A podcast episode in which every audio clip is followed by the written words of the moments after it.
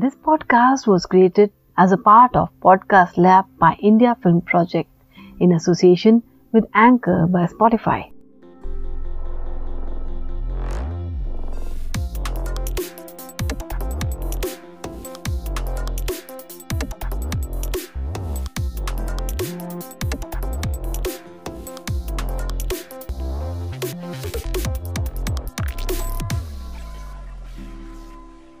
नमस्ते, आदाब सत सलाम।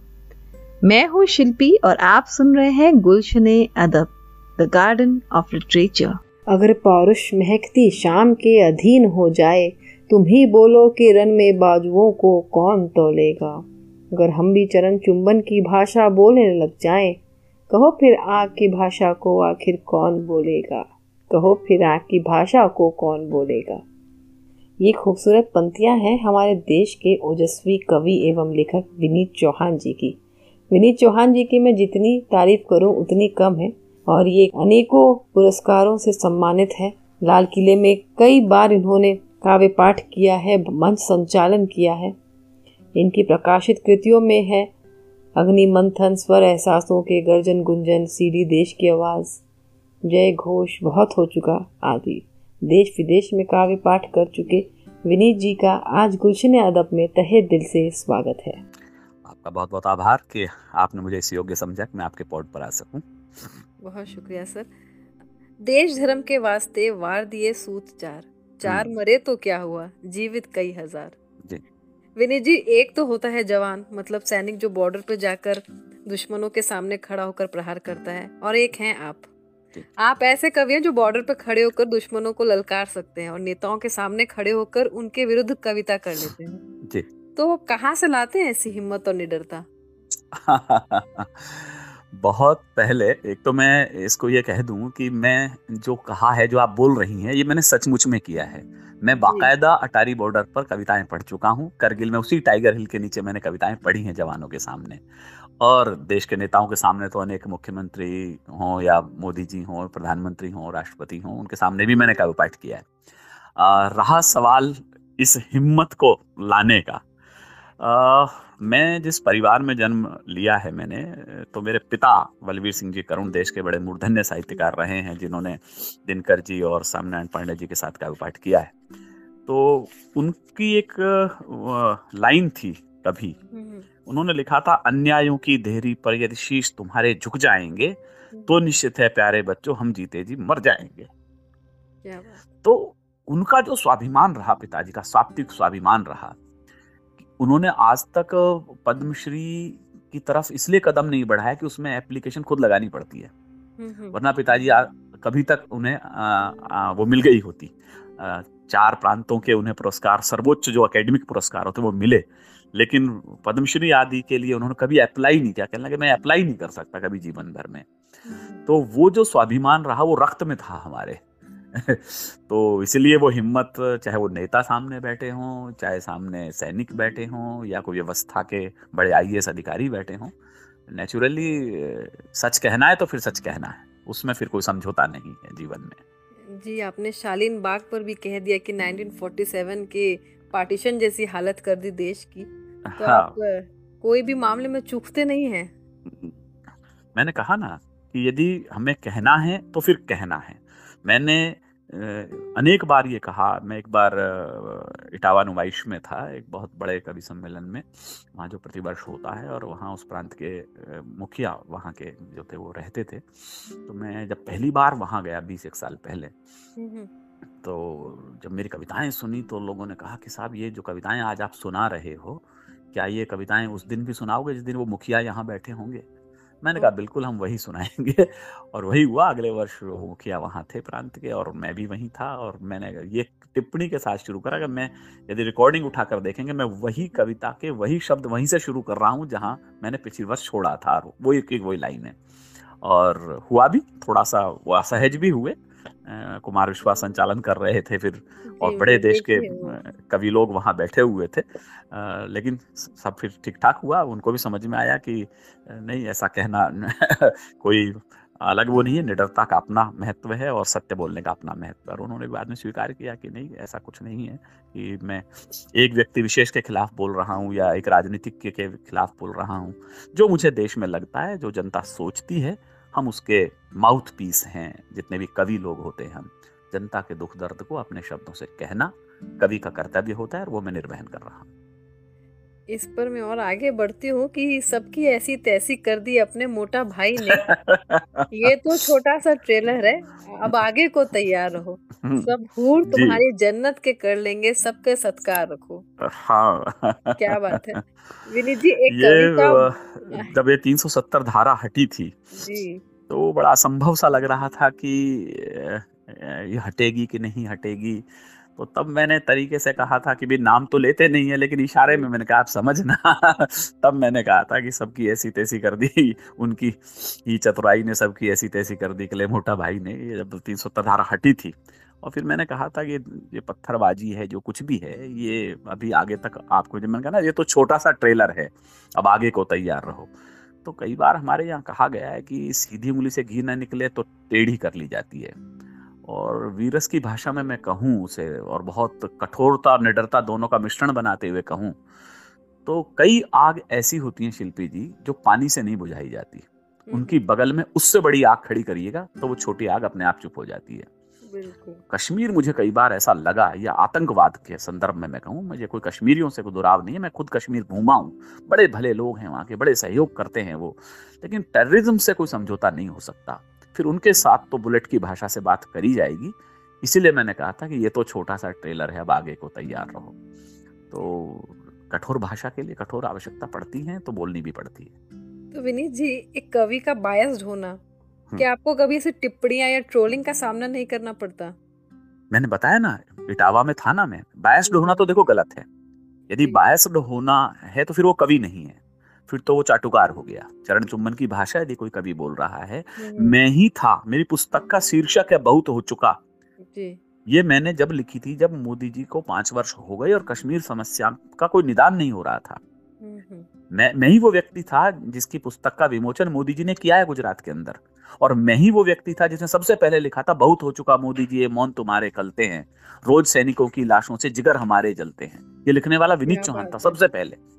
तो कवि को बायसठ तो होना ही नहीं चाहिए। उसे जहाँ भी लगे उसको सत्यता के निकट खड़ा होना चाहिए। व्यक्ति और राष्ट्र में से यदि चयन करना पड़ जाए तो वे राष्ट्र पहले स्थान पर होना चाहिए, व्यक्ति नहीं। ऐसा मैं सोचता हूँ। और यदि बायस्ड कोई कवि है किसी के प्रति तो फिर जनता उसका विरोध कर दिए तो ठीक करती है। फिर उसका मैं सहमत हूँ। यदि सामने से कोई श्रोता कहता कि आप तो फला पार्टी के प्रवक्ता लग रहे हैं तो आप प्रवक्ता नहीं लगने चाहिए किसी पार्टी के। आपकी विचारधारा हो सकती है आप चुनाव के दिन वोट दे सकते हैं किसी को वो आपका मौलिक अधिकार है। लेकिन मंच पर जब आप खड़े हों तो आप निष्पक्ष खड़े हों फिर आप न हिंदू मुस्लिम हो न भाजपा कांग्रेस हो जहाँ जिसका त्रुटि दिखे वहाँ हमको उस पर उंगली उठानी चाहिए तर्जनी उठानी चाहिए ऐसा मैं समझता हूँ। क्या बात है। एक आपका आर्टिकल पब्लिश हुआ था अमर उजाला में। आप कह रहे थे कि कविताओं से हिंदी की शिखर हिंदी को शिखर पर ले जाना है। इसकी आपकी कोई खास तैयारी या कोई ऐसे प्लान है कि हिंदी को कैसे आप बढ़ोतरी देंगे? तो मैडम बहुत उसके लिए बहुत ज़्यादा कुछ करने की आवश्यकता नहीं है। हम जो इस बात को धारणा बनाए बैठे हैं कि इंग्लिश यदि हम बोल रहे हैं तो ही हमारा किसी समाज में या किसी पार्टी में या कहीं ऑफ़िस में या ट्रेन में हम सफ़र कर रहे हैं प्लेन में सफ़र कर रहे हैं तभी हम बहुत ज़्यादा बौद्धिक लोग कहलाए जाएँगे ये गलत है। मैं इसका सबसे बढ़िया उदाहरण आपको अमिताभ बच्चन जी का देता हूँ। उनसे बड़ा तो स्टार हमारे पास नहीं है अभी देश के अंदर। हम्म। सबसे बड़ा स्टार है। और वो बहुत अच्छी इंग्लिश जानते हैं लेकिन वो इंग्लिश के गुलाम नहीं है। उन्होंने हिंदी को पूरी पवित्रता के साथ पढ़ा है आप कौन बनेगा करोड़पति देखिएगा कभी। हम्म, हम्म। क्या बढ़िया तरीके से वो हिंदी बोलते हैं। तो आपको हिंदी को शिखर पर ले जाने के लिए सबसे छोटा अभ्यास यहीं से शुरू करना है कि आपको सहज भावों में हिंदी बोलनी है आपस में एक दूसरे के साथ में। ये नहीं आधी इंग्लिश आधी हिंदी। कुछ शब्द सहज हैं वो उर्दू के हों या इंग्लिश के हों या आपके भाषा में सहज उतर आए हैं, जिसे एक ग्रामीण भी समझता है, उससे परहेज मत करिएगा। एक तो मैं इस बात का भी विरोधी हूँ कि हम बहुत क्लिष्ट शब्दों का प्रयोग करें तो हिंदी शिखर पर जाएगी। नहीं, हिंदी को आम जन की भाषा बना लीजिए, लोकाचार की भाषा बना लीजिए आम बोलचाल की भाषा बना लीजिएगा। जो बहुत क्लिष्ट करते हैं, मैं उसका विरोधी रहा हूँ। एक तो उसे सहज कर लीजिएगा। दूसरी बात, उसे दैनिक बोलचाल में, आप कहीं से बात करने गए किसी ऑफिसर से बात करें आपको गर्व होना चाहिए कि मैं हिंदी में लेकिन अच्छी हिंदी बोल रहा हूँ। वो फिर आधी हिंदी आधी इंग्लिश इंग्लिश हिंदी भी बड़ी सड़ी गली बोल रहे हो आप? नहीं। हम्म। अच्छी प्रांजल भाषा बोले कठिन ना हो क्लिष्ट ना हो ये मैं फिर दोबारा रेखांकित कर रहा हूँ। यदि हम यहाँ से शुरू करेंगे तो आगे तो फिर बातें अच्छी हिंदी की पुस्तकें लिखना पढ़ना हिंदी में इंटरव्यूज़ होना परीक्षाओं का होना वो अगले स्टेप्स हैं। लेकिन एक आम नागरिक यदि उसे सहज अपने जीवन में उतार लेगा और कोई कुंठा का कारण न समझे उसे तो मैं समझता हूँ हिंदी हमारे शिखर की तरफ़ वापस पहुंचेगी। विनी जी इस पे आगे मैं कहती हूँ कि अगर इंग्लिश या कोई भी विदेशी भाषा की हम बात करते हैं तो जिस देश की वो भाषा है पूरा देश लगभग वही भाषा बोलता है। पर जब हम हिंदी पर आते हैं तो उसका उसका सामना कई देश में कई राज राज की भाषाओं से भी होता है। उर्दू से है और बाकी राज की भाषाओं से है।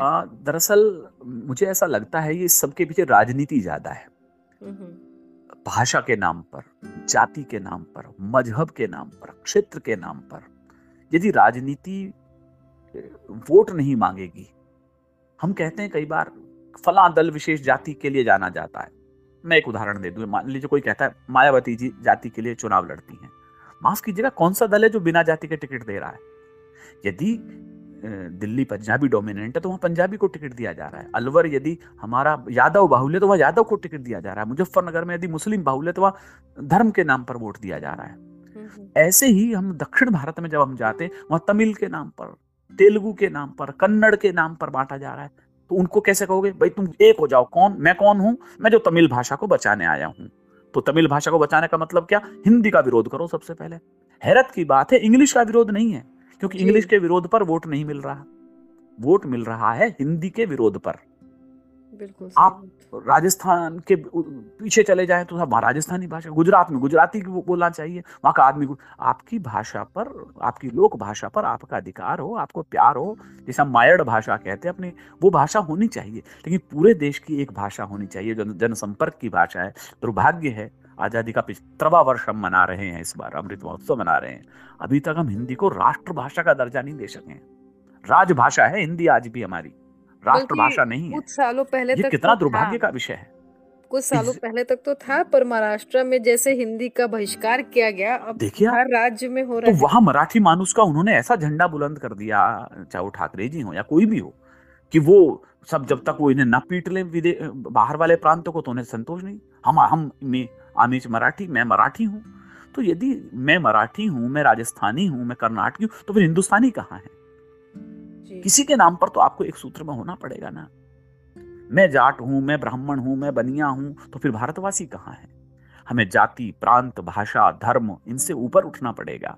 इसीलिए भाषा का विरोध जो है मुझे कई बार लगता है कि हमारे देश की अधिकांश समस्याओं की जड़ राजनीति है अधिकांश समस्याओं की कह रहा हूँ मैं सौ परसेंट तो नहीं लेकिन अधिकांश समस्याओं की जड़ हमारी राजनीति है। हमारा देश का लोकतंत्र अभी तक परिपक्व नहीं है ये बड़ा अधूरा सा लोकतंत्र है इस देश का।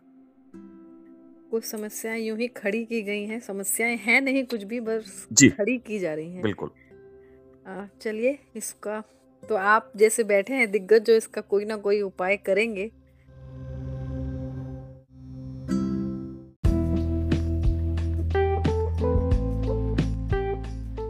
विनीत जी, आज के मंचों के स्तर पर आप क्या विचार रखते हैं? जैसे कि चुटकुलेबाजी और जो दिखावे का चाल चलन हो रहा है, उस पर आपका क्या विचार है?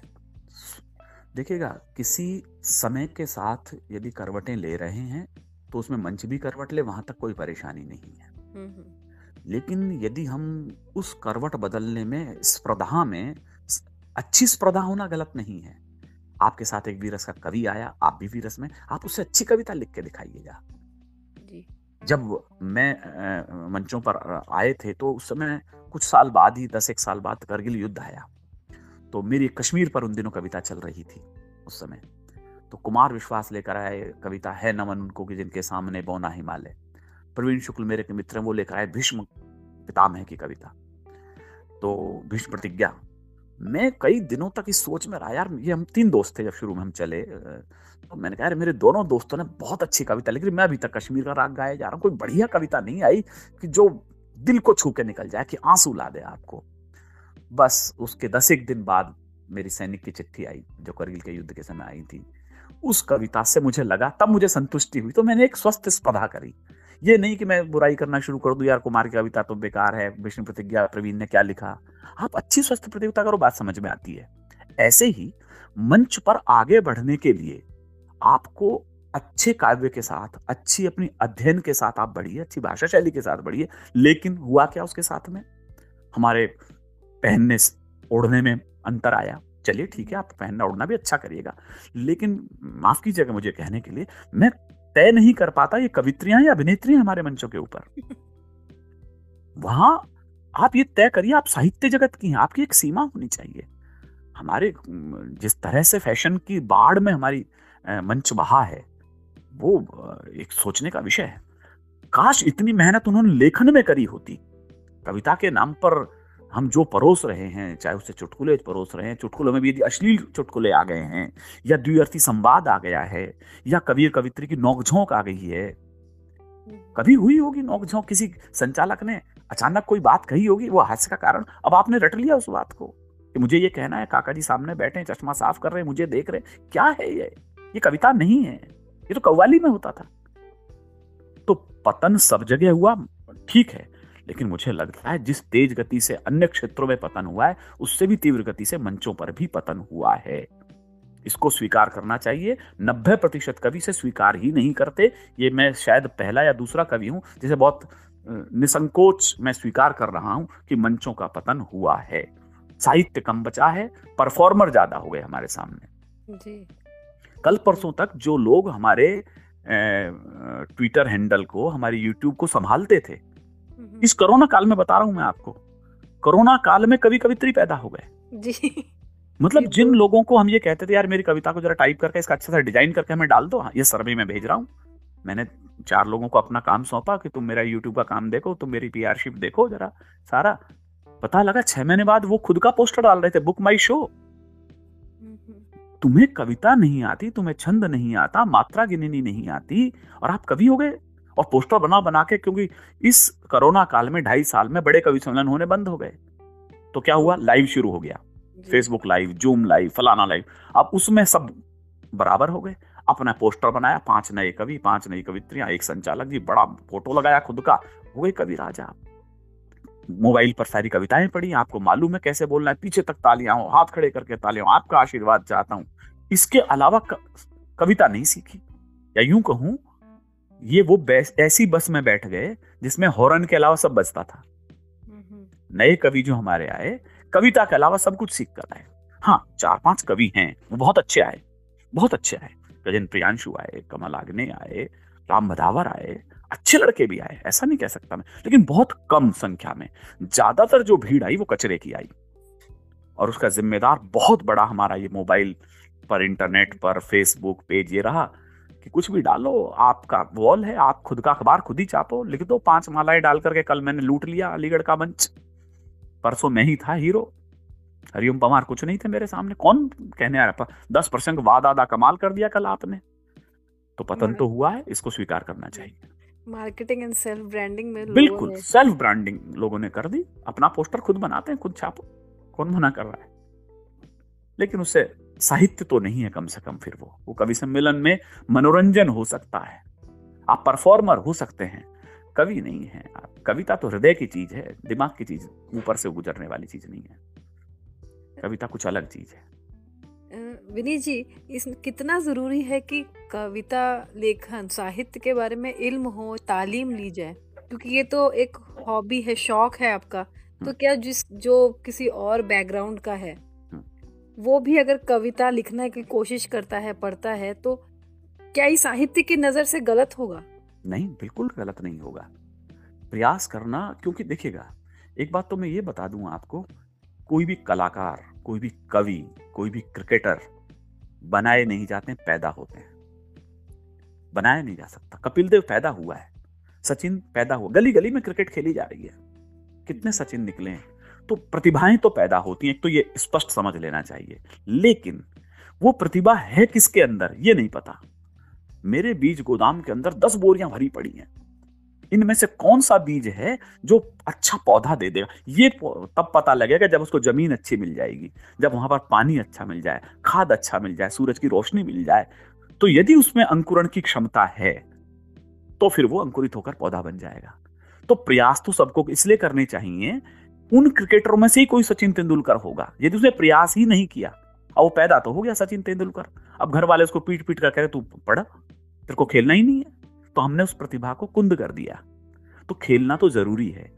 कवि सम्मेलन की तरफ़ आना ज़रूरी है। आइएगा, पढ़िएगा।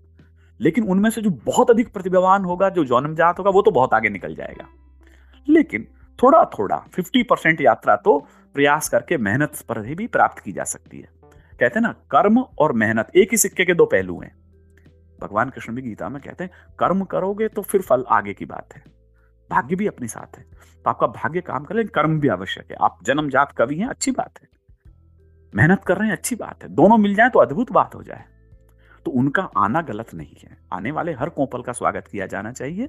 बस, उसके अंदर लगन हो तो ठीक ठीक अच्छा रास्ता चुन लेता है। और केवल उसके अंदर यह है कि मुझे कल ही लाल किला पढ़ देना है परसों मुझे अमेरिका कविता पढ़ देनी है या ब्रिटेन में कविता पढ़ तो ये बड़ा अभी मेरे पास एक कवि का नए बच्चे का फ़ोन है आते रहते हैं।